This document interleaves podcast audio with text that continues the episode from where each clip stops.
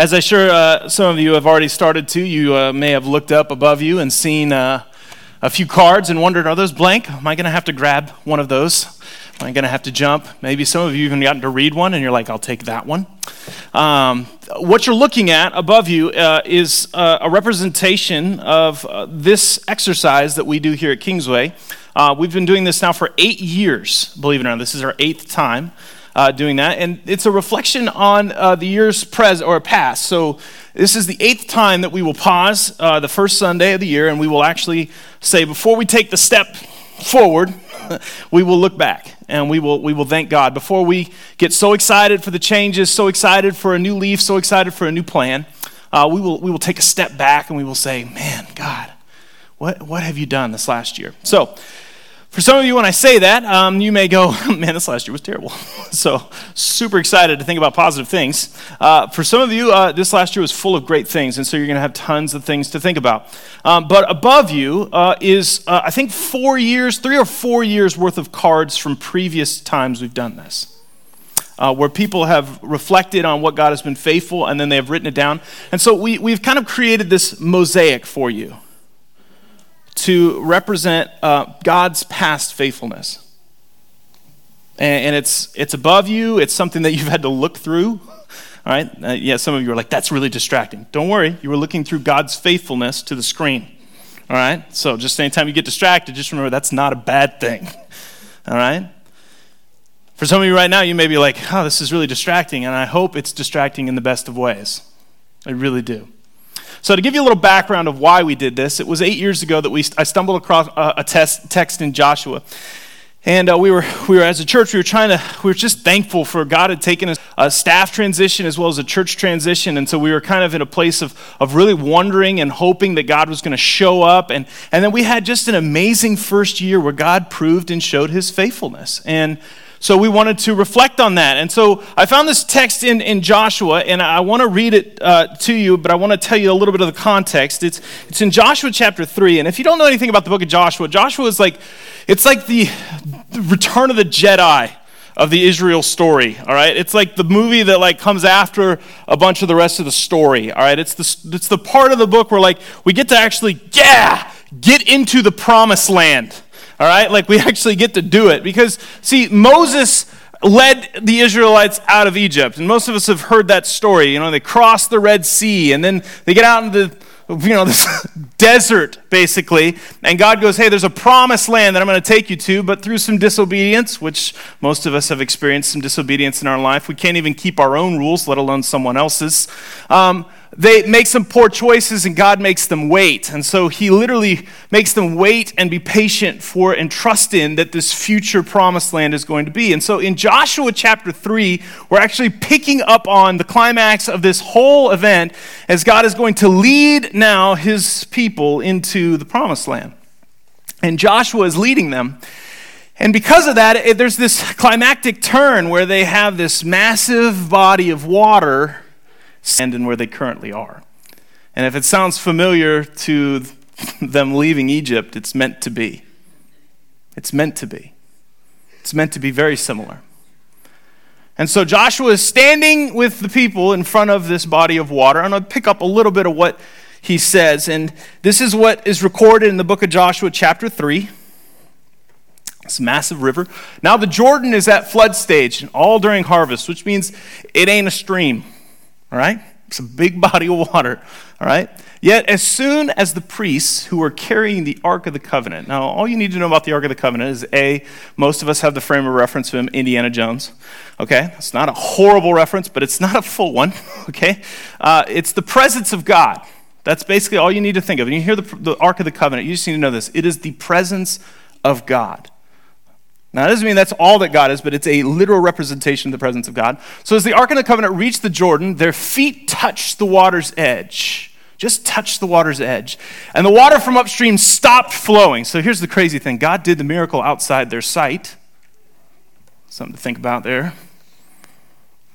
Just ponder that for a second. God did the miracle outside their sight. It piled up in a heap a great distance away at a town called Adam in the vicinity of Zethra. And now that's cool because they're giving us in a fairy tale, this is a real place. And while the water was flowing down the sea of Arabah, that is, uh, the Dead Sea, it was completely cut off. So the people crossed over opposite of Jericho. And the priests who carried the Ark of the Covenant of the Lord stopped in the middle and they stood, what? On dry land. They stood on dry land. And while all Israel passed uh, until the whole nation had completely crossed on dry land. Now, here's, here's what's crazy about that. If you can imagine yourself facing some massive obstacle, hearing this tale of water being stopped and uh, uh, the, you know, their ancestors, their grandparents, and their parents crossing, and then you've heard this, uh, this miracle, but then you step up to this body of water and you're like, oh man, is it about to go down again, right? And then it happens. But it doesn't happen like we see it a lot in the movies where like the water's like right here. It's just all of a sudden it just stops flowing. And God's presence stands in the middle of the obstacle. That's what's so cool. Stops in the middle of the obstacle, and then all the nation crosses over. Pretty cool. Now, this is meant to just give a simple point, simple point for the people of Israel, because they're moving into a place where they're going to have to trust God to, to hand over this gift. This is a, this is a difficult place. Uh, have you ever moved a long distance away? All right? Cool. Now, let's just pretend that you moved a long distance away. You were going to move into a house, but you had a hostile takeover. All right? Wouldn't that be fun, right? Moms and dads out on the lawn, right? That's basically what was going on. But the whole point of this illustration with the river is this He's just proving his faithfulness once again. That's all it is. He's just this God was once again has proven his faithfulness. Trustworthy that the stories that they had heard, that, that the, the way that he had taken care of them over the years was proven once again as they stepped in. So if that's not enough, all right, if that's not enough, if the event isn't enough, if the miracle's not enough, if the dry land's not enough, if the obstacle didn't move out of the way and that God stood in the middle of it, not enough, God tells them to do something after they cross. And this is where this whole illustration of what we're going to do today comes from. They're reflecting, and God doesn't want them to forget. So, this is what's recorded in chapter 4, just a few verses later. God tells the nation of Israel to do this Go, go over, he said to them, go over before the ark of the Lord your God into the middle of the Jordan, go back, go back, and each of you, one for each of the tribes, which would be 12, is to take a large stone, place it on their shoulder, according to the number of tribes, which is 12, okay? And to serve as a sign among you in the future. When your children ask, What do these stones mean? Tell them that the flow of the Jordan was cut off. Flow of the Jordan was cut off before the Ark of the Covenant of the Lord. When it crossed over the Jordans, the, Lord, uh, the waters of the Jordan were cut off. These stones are to be a memorial to the people of Israel forever. So if you can imagine, they go out to the middle and there's these massive stones. They pick one up, they bring it back to the shore, and they start stacking them there on the shore. You ever run across an old family heirloom? You know what I'm talking about? Maybe it was a medal, a distinguishing medal, someone that served in the military. It was an old sewing machine. It was some fine piece of china with a certain design, and, and you stumbled across it and you asked the question where did this come from? Where did this come from? And all of a sudden, what you thought was a simple piece, a simple little thing, has a full story behind it, much larger than the item itself. In fact, it has more to do with the people behind the object and the relationships behind the object than the object itself. So he takes the stone and they, they place it in a heap and they said, This is what these stones are going to represent. God's. So that when you doubt, when things become difficult, when a new year is on the horizon, when finances struggle, when marriages struggle, when relationships suffer, when health fails, when life gets hard, when dreams die, when things don't come true, when the answer is no these rocks will remind you I am faithful. So, the truth of this is this, and this is something we've repeated for years here, and I want you to remember this. This is something we repeat a lot here. God's faithfulness does not only dwell in the clarity of the past, but is just as present in the uncertainty of the future. God's faithfulness does not only dwell in the clarity of the past. When we look back and you're like, yes, He is, but it is just as present in the uncertainty of the future. It's just as present in the uncertainty of the future. So, in a minute, not right now, but in a minute, you were handed a, a rock. Oh, wait, a card. and you were handed a pen. And I'm going to give you a minute here to think about this, but we're going to write down our Jordan moment, down the things that God has done, because we're not going to move forward before we, we declare God's clarity and faithfulness to the past. We're not going to take one step forward. We're not going to get our highest highs, dreams of dreams, and excitement going and ramped up like we should because full life is out there.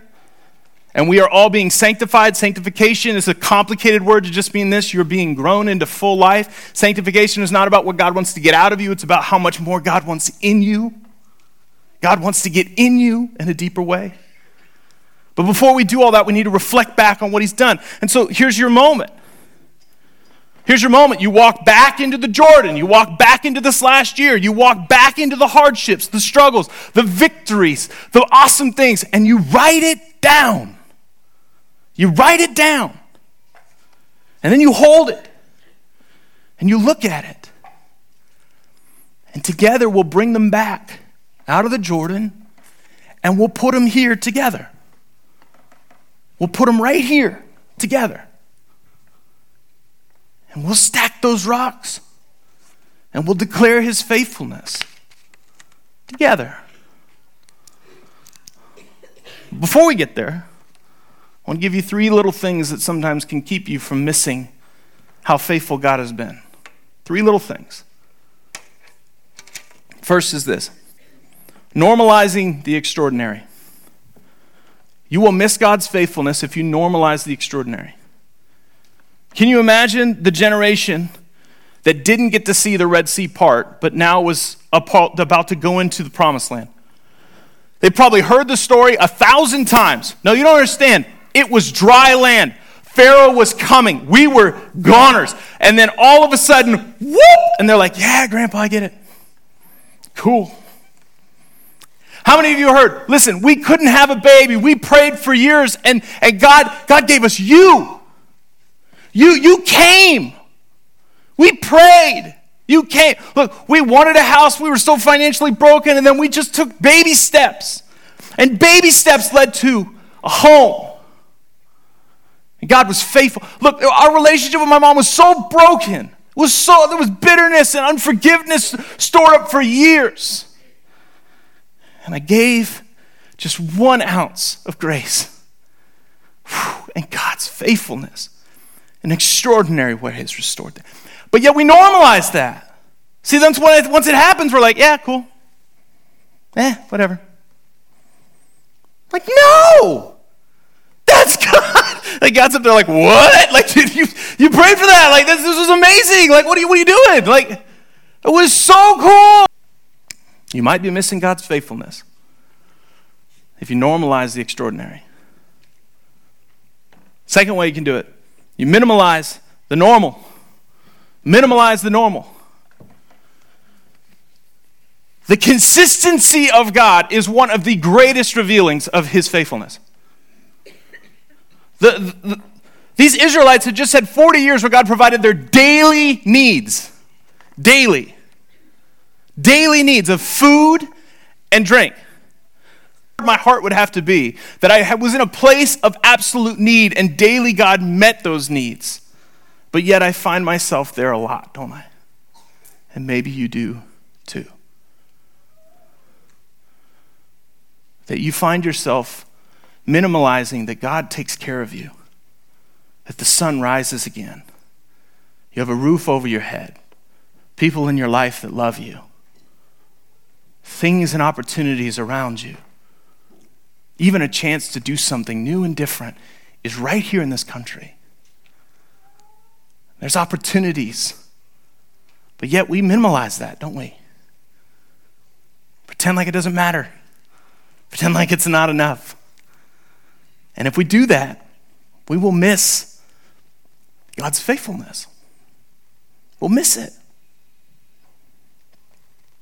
The last one is probably my favorite. It's the hardest one to talk about.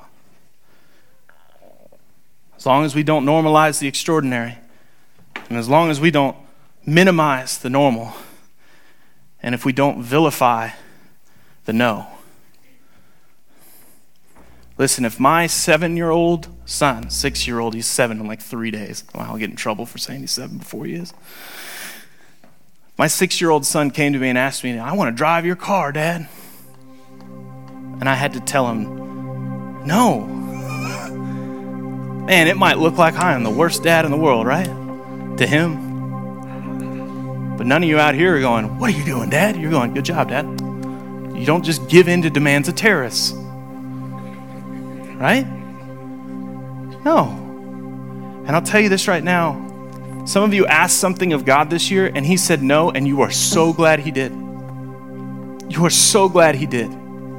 You're so glad. You wanted something that was so short sighted, so small, so insignificant, so far from full life, and you asked Him for it, thinking it was the right thing, and He said no. And you need to praise Him for that. You need to say, Thank you for being faithful enough that you see the big picture, that you see all the things. And, and so many times when we hear no, we think that just proves God cannot be trusted. And I would say the opposite. I would say God's timing growing our maturity, positioning us well to take what He gives us and handle it, to be stewards of it. So, as we pick up our stones and we begin to write, don't normalize the extraordinary. Don't minimize the normal, the day to day, and don't vilify the no. Take the time to reflect. Let God have a moment in your heart to prove that He was with you. And that that past clarity will be motivation to trust Him in this coming year and in the uncertainty of the future. Now, if you're like me, you probably ignored these cards when you walked in, because that's sometimes what happens. You don't have to raise your hand, okay? But you get an F and you can leave. I'm just kidding. There's tables in the back and you can run back there. And if you don't want to write right where you're at and you need a surface to do it, because I know some of you are going to write some incredible things, there's table in the back on the left and the right. There's pens and there's these cards right back there. But when you're ready, we're going to sing a few songs. You'll have some space here. Take your card, write it down, go back into it, write it down, bring it up here, clip it on this. Let's add to Let's add to the story. Let's add to the story of God's continued faithfulness. Let's do that now.